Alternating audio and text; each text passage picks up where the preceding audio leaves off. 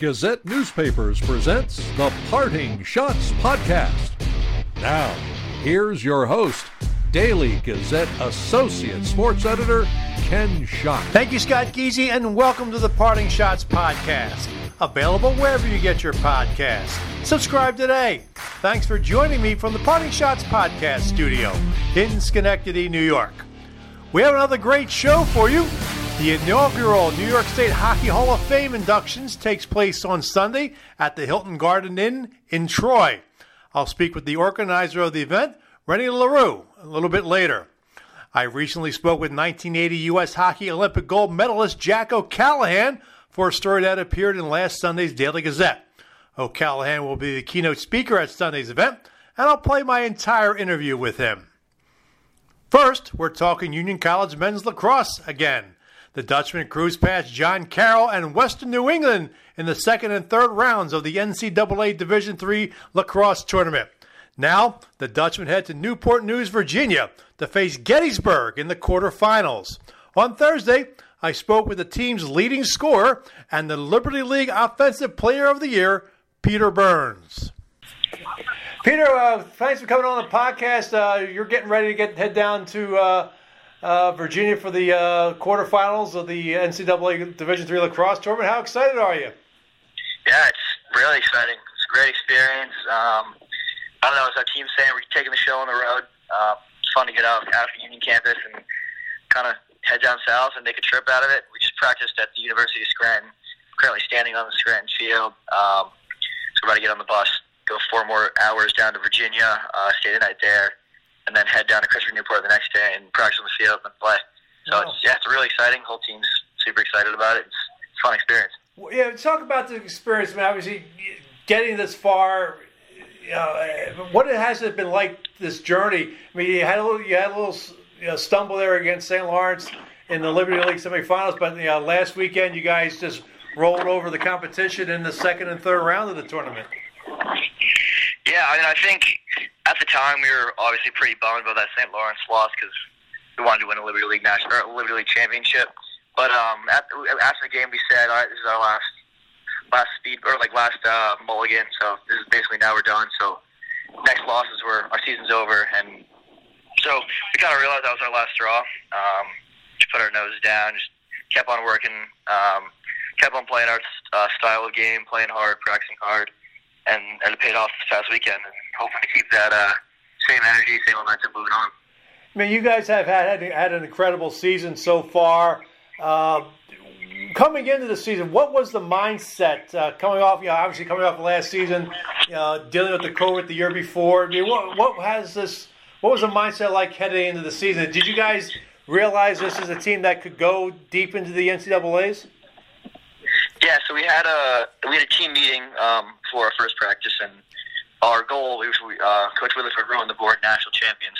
So that's kind of been our goal since day one. We knew we have a very talented team, a lot of depth, a lot of guys who can score and make plays. So we were we were a good team, um, but we knew we could work hard also. So I don't know, we're just gonna keep it rolling, keep working hard, keep playing together, and see where it takes us. I mean, when, when did you guys realize this team is something special? Like, I mean, I could I can I can do things. I mean, it kind of took us a couple of games to, I mean, at least for our offense to click, um, to get going. But I don't know, I'd say about three or four games in when, I don't know, we had guys, or I don't know, I kind of always knew we were good, but I don't know one specific op- or instance, but I kind of just think we were we were a good team, we had a lot of talent, and you see it every day in practice, there's guys who are making plays. We've probably ten, fifteen guys who could be playing and starting on most D three lineups. Um, and so we have a bunch of guys sitting on the bench who could make plays, and it's just, you know, we have a lot of depth. A lot of really talented players, and I don't know, we're working hard, playing well together, so see how far it'll take us. And, Coach, you've uh, named the uh, Liberty League Offensive Player of the Year this season. Uh, can talk about your season and, and winning that award. Be what has your season been like for you, and uh, how honored were you to, to get that award? Yeah, it was a great honor. Um, I kind of think it's yeah, I got the award, but it could have been anyone on our offense, and I wouldn't have been able to do it without it. Our whole team and our whole offense, because I mean I'm playing right now with probably five possible All-Americans on offense. I'm so it's I'm playing with two attackmen who should be All-Americans, two mids who should be All-Americans. So while I'm getting the stats and get that recognition. It's really a team game, and they're the ones that make it happen. It's not not just me. So, it's, it's, sure, I got the award, but it should be our whole offense to get the award. Yeah. Normally, during the season, you're not playing back-to-back games. Maybe you have you usually have a week off. Of course, you know, last week, you guys had the back-to-back games at, uh, frankly, Bailey Field with the uh, second and third rounds of the N C double A's. But how, so how important was it to, you know, be able to have wins like the way you did and be able to, you know, rest uh, some of the regulars there and give some other people a chance and, and get, get, get yourself ready for uh, uh, Gettysburg? Yeah, that was really important. Um, I actually ended up playing the fourth quarter of either game, which is really nice because, I mean, it was eighty-five degrees, hot, sunny. So we knew we had to keep our lights ready. Um If we were in this, we were, we were assuming that we were going to win Saturday, so we knew we were trying to get up a lead early and try to um, get our starters out as soon as possible so we could be ready for Sunday. That's kind of what we did, um, and it's nice to know we have a lot of depth, a lot of guys who can make plays. So, I mean, while the starters may come out, the level of play doesn't really drop that much. So, it's good to know that you have guys behind you who can make plays, and I don't know, just yeah. Good, good level of comfort to, to play with. Well, just be glad you weren't playing on the old artificial turf that Union used to have back in the day. When I mean, if it was eighty-five degrees outside, it would have been loud. I'd, I'd have played on that kind of old artificial yeah. turf. Yeah, seriously. What do you know about Gettysburg, other than, you know, the Battle of Gettysburg and the Civil War, and it's in central Pennsylvania? Uh, honestly, I don't know a whole lot. Um, I'm never someone who looks too into scouts. I think it kind of psychs me out. Um, so I kind of just go out and play. I'll watch film of the team, but I don't really do too much research on them. I don't really like to look at scores, who they play, and how much they beat them by, because I think it gets in my head. Um, so I just, honestly, I don't know much. I know, I know they're Gettysburg. I know they're, I don't know. That's all I really know. I know they're the team, and we're going to play them on Saturday and hopefully beat them.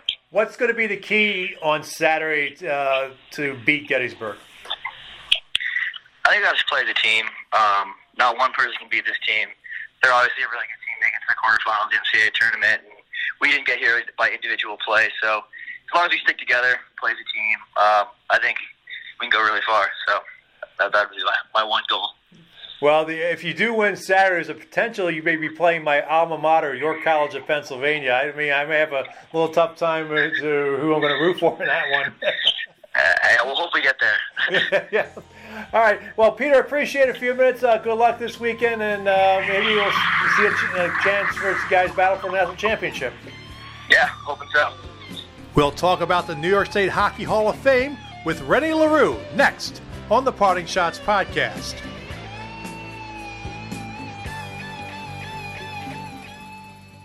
What's your favorite high school sports memory? A late-inning rally? A game-winning shot? A photo finish? Maybe it's a pep rally or a pregame ritual.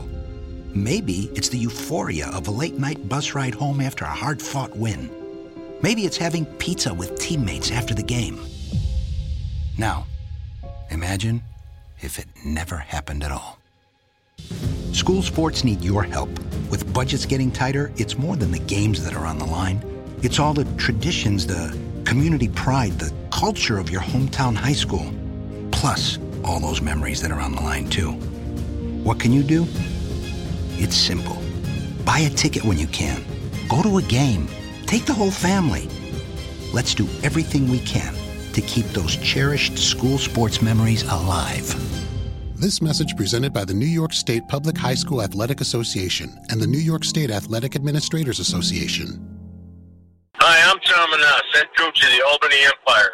You're listening to the Parting Shots podcast with Daily Gazette Associate Sports Editor Ken Schott. Welcome back to the podcast.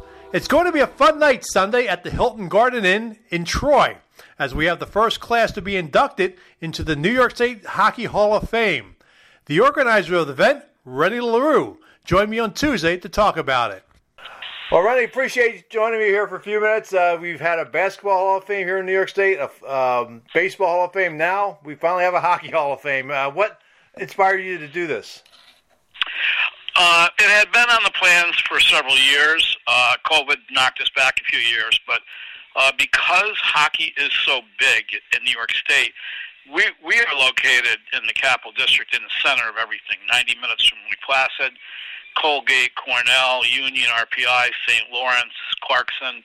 It's a tremendous collegiate hockey uh, state, uh, among the best in the country. And then we have tremendous youth hockey. Albany, Troy, Saratoga, Clifton Park, very strong youth hockey programs for many years. So we're we're thrilled with the whole gamut of hockey, uh, and then of course we have the Sabres, the Islanders, and the Rangers. So it, it's a it's a very good program. Yeah. Uh, talk about some of these inductees that are coming into uh, uh, Troy on Sunday. I mean, I had a chance to talk with Jack O'Callahan uh, recently. Uh, he seems excited to be coming in. He's going to be deliver the keynote uh, speech at the uh, at the ceremony. Yeah, we uh, of course uh, the nineteen eighty is the most thrilling for me. I'm sixty-six. I was there in nineteen eighty working for Xerox Corp in Lake Placid. We're thrilled to have Craig Patrick, the assistant coach of Herb Brooks, coming. Uh, he was the good cop, bad cop. He was the good cop of mm-hmm. the two. Herb Herb was a tough guy.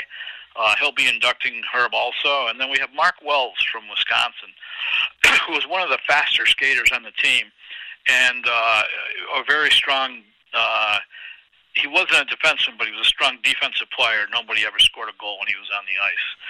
So those are great members. Each year we'll have three or four different more people of the nineteen eighty team, so they're all they all can speak. We wouldn't have time to have them all speak Sunday. So, uh, but O C was one of the central figures on that team. You know, one of the top two or three or four recognizable people. Uh, great story. You know, he he was a grinder, tough player, uh, very physical, and the kind of player they needed to beat Russia. Um, the hockey, the N H L guys, Nystrom, Goring, Clark Gillies, Pat LaFontaine, it's a who's who of hockey greatness. Um, Clark passed away in February, but his wife, Pam, is coming with the Gillies Foundation and uh, representatives of the Huntington Hospital, because Clark Gillies raised four point five million dollars for hockey, or for uh, childhood pediatric cancer. They named a wing after him, the Clark Gillies Memorial Wing at the Huntington Hospital. Uh, Nystrom is going to give Clark's speech. Uh, Nystrom and Gillies are best friends, won four consecutive Stanley Cups, which is a hockey dynasty. Don't remind me. Uh, yeah, yeah. Uh, you know, Pat LaFontaine is unique because he was a star for the Sabres, Islanders, and Rangers, and a great career, uh, tremendous offensive player, voted one of the top one hundred hockey players of all time. Um, United States born, raised in Waterford, Michigan. Uh, also significant in that he's dedicated his life to raising money for children in hospitals, too. Several different hospitals. He's a real humanitarian. Um, when the Rangers play the Islanders, they name a, an award after him for whoever's the M V P of that series. Mm-hmm. Uh, thrilled to have him coming. Um, three members, well, two members of the Buffalo Sabres, uh, Danny Gare, whose number is retired and hangs next to Pat LaFontaine's at the Buffalo Sabre Stadium. Uh, Danny Gare is one of the all-time top two or three players ever for Buffalo. Goalie Clint Malarchuk, uh, you know, was, was uh, significant for a couple different reasons. Had an on-the-ice injury, which almost, you know, cost him his life, but he survived. Uh, tremendous story of will and courage, and uh, he's coming in from Nevada with his wife, Joni. Uh, wonderful people. Uh, our Hall of Fame is about honoring people. It's not based on statistics, goals, or shutouts, or whatever. It's it's based upon legacy and people, character. And all these inductees are people that have distinguished themselves. Uh, we don't rank people in terms of statistics, and we don't rank them in any capacity, but we certainly look at their big picture and wh- who their, what their legacy is and how other people think of them and what they say about them. We interview a lot of people for each inductee. Uh, we're really, really thrilled. It's a great class. We have some local people getting in. Uh, a girl from Saratoga Springs, Emily Pemrick, uh, played uh, at Northeastern for four years. Uh, Rich Scammell was a scout for the Montreal Canadiens for many, many years. From Troy, we have, uh, uh, let's see, Brad Shaver, who's a longtime youth hockey guy in Clifton Park. Uh, we have Mike Smith from up in Potsdam, who was the G M of the Winnipeg Jets. And then we have Lou Vieiro, who was from born in Brooklyn. He's the godfather of United States hockey. He was the eye in the sky for Herb Brooks in nineteen eighty, and uh, subsequently was with the U S O C for many, many years. He's flying in from Denver. We're thrilled. That's good. I mean, I, I, I'm hoping I still I'm hoping to get over there on Sunday, but I, I would love to talk to the, I mean, the Islanders. When I grew up in Philadelphia, I'm a Flyers fan, been Flyers fan for a long time. Of course, the Islanders started their run of four straight Stanley Cups when they beat the Flyers in six games in nineteen eighty with Bob Nystrom's overtime goal. I, I want to go up to Bob Nystrom and say, Bob, you broke my heart on May twenty-fourth, nineteen eighty. Right. But uh, right. I mean, I mean, it's yeah. I, you, I grew up. I grew up in that era when the hockey. I mean, it was rough. Hockey back then was rough, and guys like Nystrom, guys like Gillies, you you didn't want to mess with them. Uh, I mean, I I remember some of the infamous fights that Clark Gillies had with Terry O'Reilly of the Boston Bruins, especially in the nineteen eighty playoffs, how they just went at each other. But off the ice, and, uh, and this is what I wish, uh, unfortunately, Clark Gillies not uh, here anymore.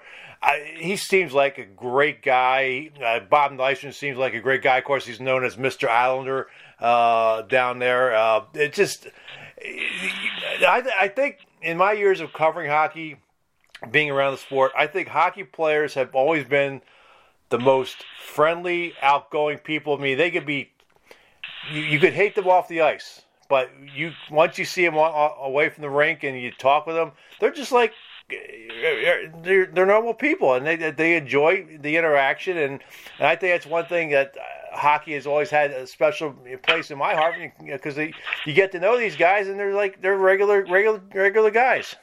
They they really are. They're really grassroots people, the kinds of people you want to be your next door neighbor or your brother or your uncle, and uh, really salt of the earth people.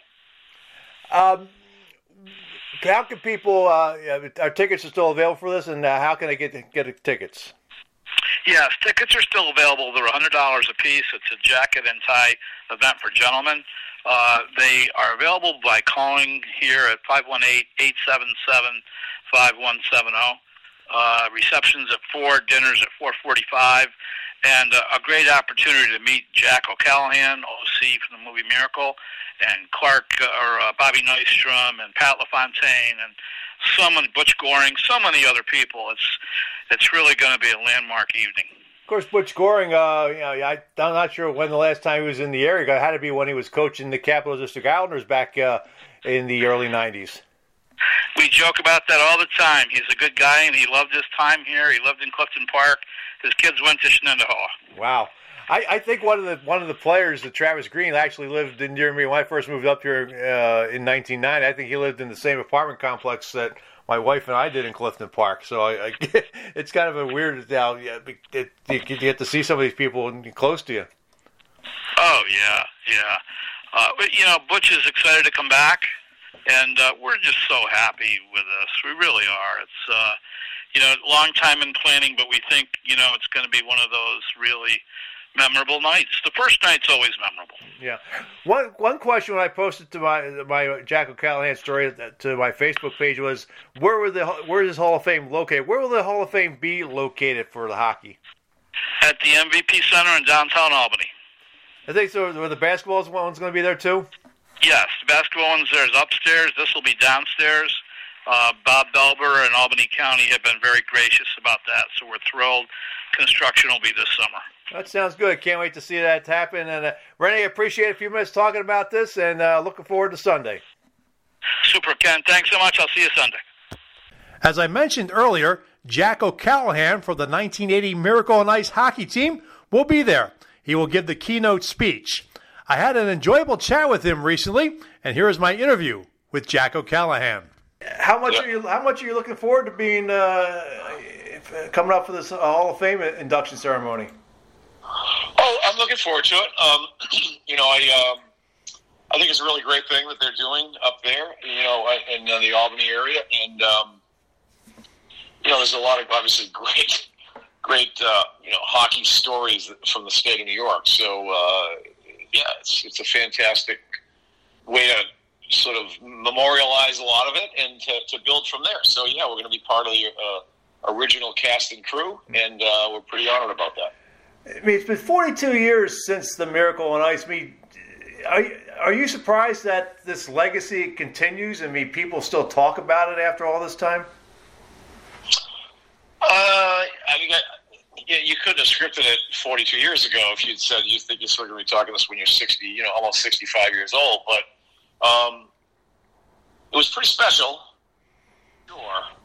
and it was in a time where media really wasn't like it is now. I mean, you know, somebody makes, you know, a three-point shot in basketball, and then, you know, they're on the cover of Sports Illustrated. But, you know, um, back then it was a little different, right? There was just not a lot of media, and there was, you know, not a lot of coverage, and boom, we were right into trying to make our mark playing professionally and um, and what have you. We always did have a special thing about us having, you know, having defeated the Soviets, having won that gold medal in the, in the fashion that we did, and then, you know, you wrap in all the other stuff around it with, uh, you know, the political and the social and cultural and what have you there, American hockey and everything else. But, um, you know, the movie coming out and the documentary that came out sort of in the early two thousands really sort of supercharged the whole story, and that happened in a in a, in a time when, again, you know, media was looking for any kind of content and stories, and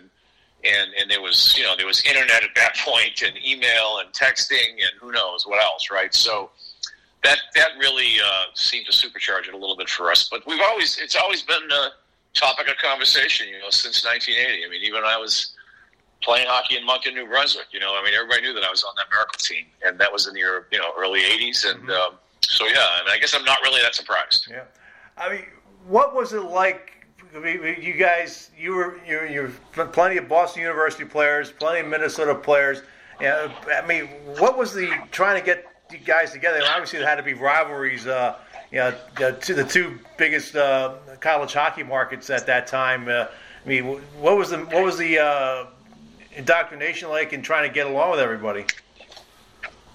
Um, well, you, you, you kind of, I'm sure you've, you've read all about it or, you know, seen it, that there was definitely some bad blood that was there, but um, that was all college stuff, right? We were just pretty, New England hockey players are kind of proud of who they were, Midwestern guys, you know, East Western guys, they were, they were proud of who they were, right? So it was almost this sort of geographical or this regional, like, you know, whenever we play each other, it just it meant more, right? And um, so that was it. And then, you, but now these kids, these, these there's no real borders. I mean, American hockey players play; they overlap in these U S A hockey camps, right? So they know each other from the time they're thirteen, fourteen years old. Like a kid that grows up in Chelmsford, Mass, knows a kid from Troy, New York, and they play on a team with a kid from, you know, somewhere in Michigan and somewhere in, in Arizona, and then, you know, they're playing up in a tournament. Freaking, I don't know. So it's all different now, but back then there was definitely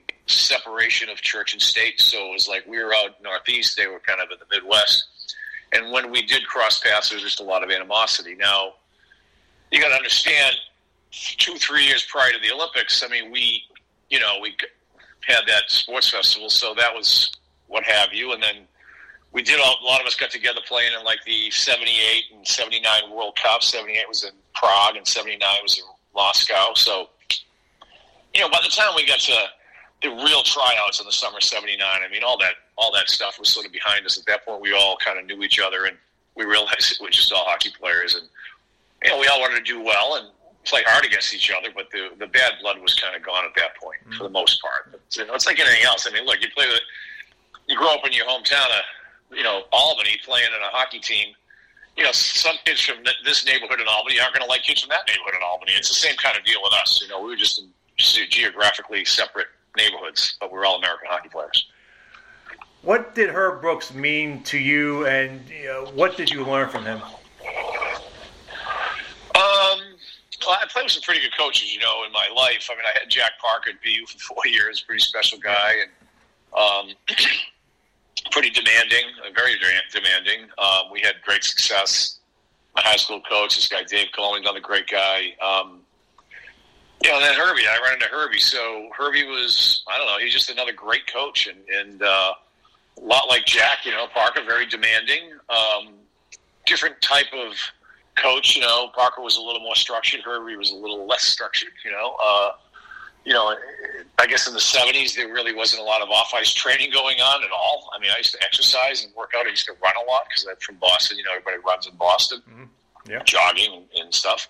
But, um, you know, Herbie really had this, we had an exercise physiologist on staff, right? This is Jack Blatherwick. And I really learned a lot about sort of the, the connection between physical fitness and your abilities on the ice, right? So, you know, I've been I've been coached by, like I said, very demanding coaches that were great coaches and very successful guys, and I listened to them and I respected them. But um, learning about the off-ice stuff and, and and sort of learning a different perspective, whereas we were a little bit of a less structured environment, on an on-ice, less structured environment. So, yeah, it was just it just kind of opened my opened my mind a little bit because, again, going from a you know, at B U, I had a great coach there, and it was perfect for me at the time, and I was ready to tr- for something a little different, a little more challenging, a little more creative. I mean, fortunately, I had that foundation that I had, you know, from my years at B U, and then my year with uh, Herb Brooks. It really helped me transition to becoming a pro, which was uh, very helpful. When did you guys realize that you were something, you had something special going on during that Olympics? Uh... I mean, I don't really, I'm not sure it was something special, you know, I guess probably when it was over. I mean, you know, we all wanted to play on that, on that Olympic team. I mean, that was it, right? I mean, think about it back then. American hockey players did not play in the National Hockey League. I mean, right. The National Hockey League was run by Canadian G Ms and Canadian coaches and Canadian players. And it was a, a very, uh, you know, repressive glass ceiling for American hockey players. And, um, I mean, even me personally, you know, I wanted to grad. I graduated B U in seventy-nine. I, you know, pretty smart kid or whatever, and I was playing on the Olympic team, and then you know, go to business school, right, and then go to Wall Street or something like that, or whatever. But um, never thought I'd be playing. I'd be a professional hockey player as, a, as an American hockey player. I just didn't think it was it was an opportunity that was available to me. So um, when it was over, you know, all of a sudden, guys are getting chances to play, right? Mm-hmm. And there were some other guys that were kind of, you know, starting to sniff their way in, you know, guys like Chris Nyland and Paul Holmgren and Jimmy Korn and, you know, and obviously Tommy Williams had played for the Bruins back in the sixties. So there was, you know, there were dribs and drabs, but, but very little. And um, I guess when they started letting guys, you know, giving guys opportunities to kind of step into N H L lineups, we were looking around going like, wow, this is pretty different and pretty interesting and what's going on here, right? So for me, that was part of it. Um We were a good team, you know. We knew we were a good team. We worked hard. We played, you know, fifty games, fifty-five games before we played seven Olympic games. And uh, we were really good, man. We played a lot of, you know, we played N H L teams and sort of triple A baseball level, you know, minor league teams. So the top minor league teams were all the N H L teams, and we, we smoked those guys. So we knew we had good players. We knew we had a good concept, a good team, and we had a great coach, and we were very fit. Uh, so we knew we were good, but, uh, you know, no one – really saw this coming, that we were going to kind of, you know, what we did and kind of run the table in Lake Placid and walk away with a gold medal. I mean, that was, it was, it was something we all wanted to do. And in our, you know, in our hearts, we believed, we knew we could do it because we all believed in ourselves, but, uh, you know, we knew it was a stretch. Yeah. And especially, I think it was right, right before you guys went up to Lake Placid, you got blown out by the Russians, uh, ten three in uh, Madison Square Garden. Yeah. So, I mean, yeah. It yeah. wasn't a fun day. um, you know, I blew my knee up that game and, uh, you know, Robbie McClanahan was a little banged up. I mean, we we got banged up a little bit. Plus, they beat us ten to three. Kind of, um, it happens. I mean, the, the nice thing about it is we weren't demoralized. You know, we had been together for nine months and even longer. And you think that, you know, all these Minnesota guys, a lot of them had played college together for two, three, four years. And you know, we had four guys at B U that all know each other. So there's, you know, right there's like fourteen guys. He's kind of Mark Johnson and Bobby Suter were been through the. We had all been through the ringers at top levels and. We had twenty guys in our teams. You know, we were all like captains of teams and All-Americans and, and successful, accomplished players and team players and everything else. So, you know, we got beat ten three, and it wasn't like we went home and started crying to our parents about it. We just, like, kind of dusted ourselves off and said, okay, now we know what's going to happen to us if we play like that again. So uh, let's get ready for the next game, you know. And we had that mindset, and, uh, yeah, we just had to go. Like, you know, you can't do anything about the game you just played. You can do something about the Sweden game coming up in four days or three days. So that was kind of our mindset, and um, we definitely hunkered down and paid more attention.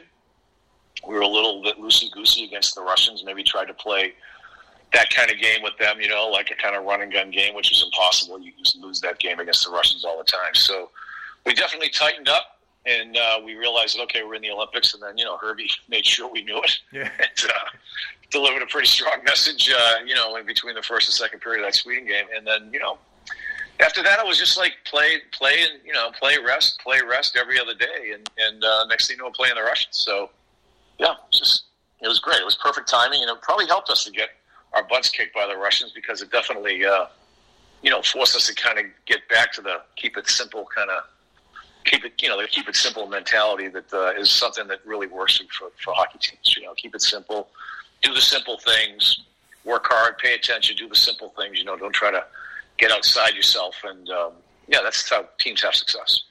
When you guys beat the Russians in the in Lake Placid in that uh, Friday night game, uh, what what was it like? I mean, the, I, you know, I still, you know, I remember the atmosphere, right, being crazy and all that stuff, and uh, just uh, celebration on the ice. Uh, and you guys knocked Tretiak out of the game, which was uh, amazing in itself. So, we, what, what was that to to do that after what they did to you in Madison Square Garden? What did that mean?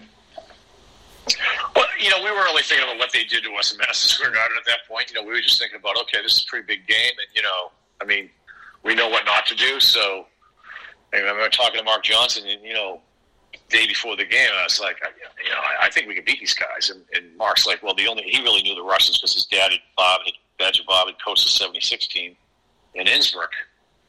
And Mark loved the Russians. You know, he loved the way they played. You know, Mark was just a fantastic hockey player, and, uh, yeah, we both kind of agree. It's like, listen, the only way you got a chance against the Russians is you got to get to the third period where you're like tied or down a goal. If you're down like two goals in the third period, this is not a team you, you have any chance of coming back against. So we got to keep it close. And we were all, you know, it kind of went around the team. We're like, yeah, we got to just keep it tight, you know, keep it close. And, and you know, after the first period, when Davey Christian scored that goal to tie it up, oh no, actually Mark Davey jumped it in and Mark scored the goal to yeah. tie it up. At two two, we're like, huh, all right, twenty minutes gone, you know, it's one-third of the game. We're tied. Pretty good. And then in the second period, I think Jimmy Craig had probably the best period of hockey he had, you know, in the entire Olympics. Um, they outshot us, I don't know. Like felt, like, felt like it was one hundred to two, but it was probably something like sixteen to two or three or something. But they really swarmed us in the second period, and they only came out of it up one goal.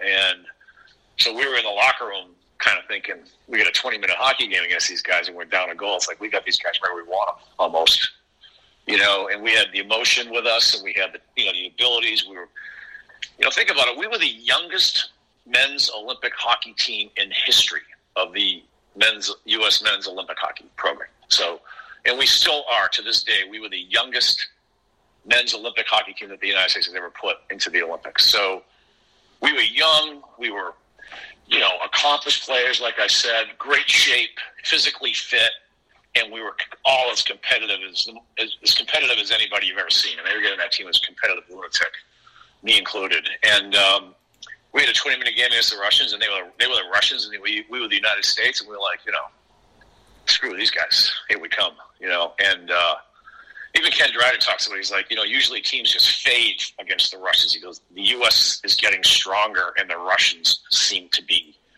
you know, fading a little bit. Now, that being said, you put yourself in the Russians' mindset. You know, they won everything everywhere, and they probably maybe looked past us a little bit. So, you know, the pieces sort of fell in place for us. But that being said, you know, when the pieces fall in place for you, it's like you still have to take advantage of it. And we were, because of our fitness and our competitiveness and our abilities and talents, um, yeah, we were able to take advantage of it. And when they win the third period, two to one, and that's uh, that was all we needed. And of course, you guys still had to play another game because uh, it wasn't really yeah. a medal round yeah. like it is today. But you guys yeah. had to play uh, what uh, Finland in the uh, Finland. Yeah. championship game, and yeah. you know, you guys were, I mean, looked like it was, you guys had struggled for two periods, but then you took it to control in the third period. Well, again, it, it's just pretty similar to the Russian game, right? I mean, the, we won the game in the third period, and, and in the in the, the Finn game, and we were down. We were down. I think I don't know, maybe two to one or something going into the third. I think, yeah, we were down two to one going into the third, and uh, we were down three to two going into the Russians. But again, two to one going. You know, we're playing Finland, and, and you know, believe me, Finland was a great hockey team, right? You look at that lineup, that roster that they had out there. A lot of guys that went to the National Hockey League and had long careers. And, um, again, you know, here we are, second period, kind of staying in the game, same mindset as the Russian game. But we're playing a tremendously talented, competitive team, and, and, and you know, we weren't, our heads weren't in the sky just because we had beaten the Russians. And believe me, Herbie made it very clear. We all knew we had a game to play, and we knew it wasn't over, but they were just good. But, um, you know, between the second and third period, I mean, we just...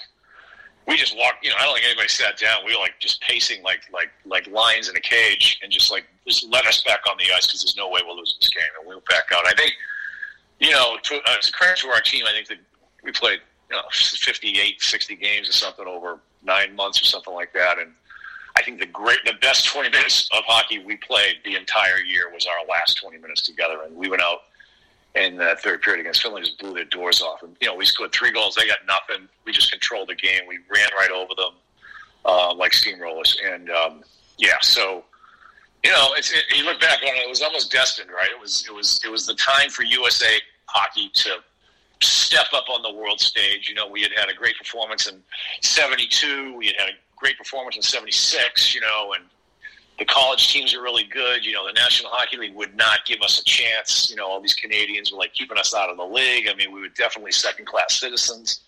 Um, and collectively in the United States, I mean, from guys like Herbie Brooks and John Mariucci and the older guys, you know, Jack Kelly and, and those great old names from uh, U S A Hockey, and then get on to that level of, you know, Herbie Brooks and Jack, Jerry York and Jack Parker and, you know, and all of us players that looked up to these guys that played, you know, before us at Minnesota and B C and Harvard and B U and and Michigan and Michigan Tech and all these great American hockey players that would get no chance. I mean, we were we were just sick and tired of it, and I think it all really coalesced in the eighty Olympic Games and, and in that third period against Finland. I mean, it was like all of that that sort of energy and strength and, and sort of sick of it. sick of it feeling that we had just really, we just brought it on the ice against Finland. We're like, okay, we, you know, like, okay, world, here we are. And like, this is our time. It's not just our time as the nineteen Olympic team. It's our time as the, as the, as the American hockey player on the world stage. And that was like, that's it right now. Here we are. And you can't stop us anymore. So is it true that Herb Brooks said, if you lose this game, you'll take it to your bleeping graves? Yeah, well, I mean, yeah, he said that. You know, he said it because, I mean, he's like, he goes, you know, you guys, you came in here, everybody thought you were going to finish fourth or fifth. I mean, you know, here you are, you're like one game away from winning the gold medal. You know, you beat the Russians, great, but nobody's going to remember that if you lose to Finland. So he's like, you kind of screwed yourself. You know, think about it. We played, you know, seven games or six games where we were the underdog. Now all of a sudden we're the favorite against a damn good Finnish hockey team. So, yeah, Herbie made it very, very clear. He goes, you know, you screw this up. He goes, you'll be, yeah. I mean, I know a guy named Jerry Heidenreich who was a, a swimmer in seventy-two, and he he he he was the world record holder in every event that Mark Spitz won. And Jerry Heidenreich did not qualify for any of the events because they had some donor from U S A Swimming from Chicago, and he wanted to have a time trial in an outdoor pool in Oak Park, Illinois, in like April. Jerry Heidenreich from from Dallas, who was the greatest, one of the, the maybe the, one of the greatest American swimmers of all time, he goes up there to qualify. He had never swum in an outdoor pool in his life, and he jumped in that pool and froze. And he didn't qualify for three events where he held the world record. And Mark Spitz went out and won gold, seven gold medals, and became, you know, had a great life and a, a tremendous experience. And Jerry Heidenreich, his life circled down the drain, and, you know, basically he had tremendous, you know, psychological, drug, alcohol problems the rest of his life because of that experience. So I'm not going to say that would have happened to us, but it happened. It's happened in the past, and I think Herbie recognized that. That, you know, this is something like you don't want to be talking about this when you're sixty. Like, how the hell did you guys lose to Finland after you beat the Russians? So he said, just going to go out and freaking close the deal, and we did it. Did the movie Miracle get it right? Uh, you know, get it right. You know, the director told me, I mean, I get to know him pretty well, Gavin O'Connor. He's a good guy from New York. And yeah, he should be in the he should be in the he should be in the Hockey Hall of Fame because he was the director of Miracle. How's that? Let's put Gavin in the Hall of Fame because he's a Staten Island kid, a Brooklyn kid, and grew up in a family of cops in Farmington, kind of like I did in Boston, and and uh, we just clicked. And uh, he told me after all the filming and everything else, he did all the all the material they assembled from that H B O documentary. He was like, Jack, I, I, this should be a mini series. Because this should actually be a mini series. And uh, again, it was two thousand four. You know, it probably would be. Now you could probably do it. It'd be like, you know, The Sopranos, right? Yeah. Only the hockey version. But um, you know, he just said, "Look," he goes, "I got enough for a mini series here. This is one of the greatest stories I've ever been part of." And he said, "You know," and he was like, "They won't let me do it. Now I got a four-hour movie." And, you know, Disney was like, "All right, look, two-hour movie. That's it." So he had to boil, you know, I mean, I talked about all this stuff that we went through, you know, going all, all the way back to even the nineteen sixty Olympics, and here we are in nineteen eighty, and we're really making a statement. Um, he's going to boil. He's going to boil all of that, all of that U S A hockey history, and our team, and everything else, and all the stuff that was going on in the world with the gas lines, and the hostages, and the Cold War, and all this stuff. Right? He's going to put that into a two-hour movie and try to explain to people the background and everything else, and he's got two hours. I mean, it's quite an accomplishment that he was able to actually get that message across and actually tell a lot of the stories, you know, from our experience, um, and sort of keep it focused on our team, and, and obviously film the hockey scenes and then the off-ice stuff. So it, it got it as right as it possibly could, you know, I think. It just, it got, unfortunately, you know, like any movie, right, you've got some players or, or roles that are going to be more of a, you know, standout than other guys, and that's not necessarily fair to everybody, because we definitely had twenty, twenty, twenty, even twenty-two characters, great guys on that team, but yeah. you can't, not everybody can have a major role. So, you know, four or five of us had major roles. Other guys, some guys you don't even know, you know, you might not even know Neil Broughton was on the team, or even Kenny Morrow, who's, you know, two great players, right? Yeah, Kenny, um, yeah, Kenny Moore did all right for himself after that four straight Stanley Cup. No, no, Kenny, you know, Kenny, Kenny's, Kenny's great. He's cool about it. Like, even he's, he's one of the guys right, right away. Is like, hey, what are you going to do? Because it's a movie, you know. And they really told a, a great story, and it's about our, it's about the team. It's not about the individuals. And they did what they did. They they chose it. Um, we didn't. So at the end of the day, he's like, it's a great movie, and I think people are going to love it. So that's really all that matters.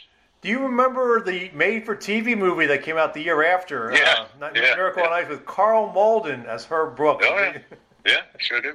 Yeah. What did you think of that? Well, it was a little different, you know. Uh, they raced it out. They jammed it out. I mean, the fun thing about it for me was the person that played me in the movie was this, um, what was his name? I can't believe I can't pull that one out of my head. It'll come to me in a minute.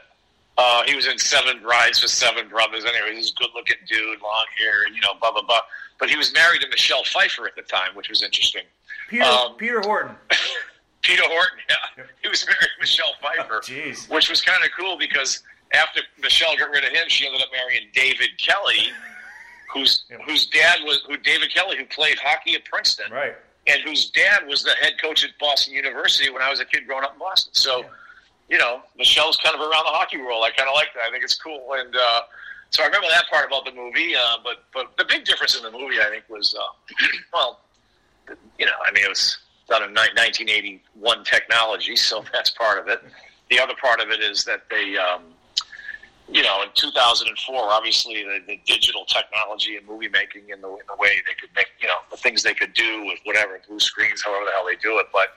And, and music and, and everything else. It was just, you know, they had more tools to them to uh, in their toolbox. Um, but also, actually in nineteen eighty-one, when they did this, they actually hired actors and tried to teach them how to skate. Like they just didn't really spend much time on the hockey scene. Mm-hmm. And in, in two thousand four, when they did the movie, they flipped it and they hired hockey players, you know, really good college and pro hockey players, and they taught them how to act. Okay, so the hockey scenes in the two thousand four movie Miracle are phenomenal, right? Because they're they chore- they're choreographed from actual plays that happened on the ice, which was which was great. I mean, you watch the hockey the, the hockey scenes. You know, I, I was there on the set. They had this this guy out there, and a, he had this like camcorder strapped to his chest, and he's he looked like a roller derby guy, and he's right in the middle of the action taking pictures. He's getting it. He's getting knocked all over the ice, but he got some great, some great footage. Um, you had these really good hockey players out there, you know, going through the choreographed scenes. They knew how to skate, pass, shoot, right? They just knew how to do stuff. So the hockey scenes were great, and then obviously the the story that they told with the, the characters throughout the movie. Uh, I think they just did a great job, and, and on top of that, Kurt Russell was. I thought it was, you know, he's just a special. Special performer, and I think he just did a great job. Yeah, he was perfect for that role. Obviously, he's a hockey he's perfect, fan as yeah. well. So, yeah. And you, yeah. you mentioned Jack Kelly. Jack, uh, I knew Jack from his days. Uh, for that, yeah, uh, he, yeah, don't worry. He was down in like uh, Glens Falls or something, yeah, right? Yeah, yeah, yeah. That's right. So I used to I used to cover the Hershey Bears for the York Daily Record. So I got they they always seemed to play Adirondack in the playoffs every spring. So and then when yeah. I moved up here, I got to know Jack a little bit more. So he's yep. a good guy. He's an interesting guy, tough guy, yep. really tough. Yeah, he was. Uh, yeah, he he was. Uh, he coached the Boston Braves for a while, and he he was he coached Boston University hockey, and uh, you know, legend obviously. Mister Kelly was a pretty special guy, and his son David's a good man, and he's had a tremendous career, right? So, uh, yeah, it's a pretty good connection there. I'll wrap up the podcast and have the latest winners in the Daily Gazette's auto racing contest. Stay tuned.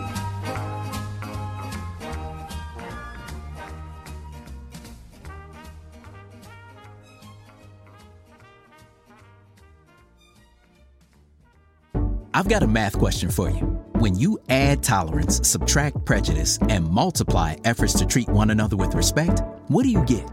Less division. And school sports have it down to a science. Looking for an example of what can happen when we realize there's more that unites us than divides us? Look no further than high school sports in New York. This message presented by the New York State Public High School Athletic Association and the New York State Athletic Administrators Association. Hi, this is Daily Gazette reporter Shenandoah Breer. You're listening to the Parting Shots podcast with Daily Gazette associate sports editor Ken Schott. Back to wrap up the podcast. The Week thirteen winner in the Daily Gazette's auto racing contest is Greg English of Scotia. Greg wins a fifty dollars ShopRite gift card. Congratulations, Greg. The V I P winner is Dwayne Leach of All Seasons Equipment. I'll announce the winner of the Daily Gazette's auto racing contest, and that winner's name will appear in Friday's Daily Gazette. If you'd like to play in the contest, go to daily gazette dot com and click the auto racing banner. I'm happy to announce that I have a college hockey column. The column, called Opening Faceoff, made its debut Friday. It'll be fun to offer some opinions on the sport, and I'm going to have some fun with it. Please check it when you can. Keep checking out daily gazette dot com and the print edition for the latest updates in news and sports on the coronavirus pandemic. I want to thank all the doctors, nurses, and first responders who are dealing with this pandemic. We appreciate the job you're doing in this difficult time. If you have not gotten vaccinated, please do so. Do it for yourself, do it for your family, and do it for your friends. That wraps up another edition of the Parting Shots podcast. I want to thank Peter Burnes, Rene LeRoux, and Jack O'Callahan for being a part of the show. If you have questions or comments about the podcast, email them to me at Schott, that's S C H O T T, at daily gazette dot com. Follow me on Twitter at Slapshots. The views expressed in the Parting Shots podcast are not necessarily those of Gazette newspapers. The Parting Shots podcast is a production of Gazette newspapers. I'm Daily Gazette Associate Sports Editor Ken Schott. Thanks for listening, and I'll catch you next time. From the Parting Shots Podcast Studio in Schenectady, New York, good day, good sports.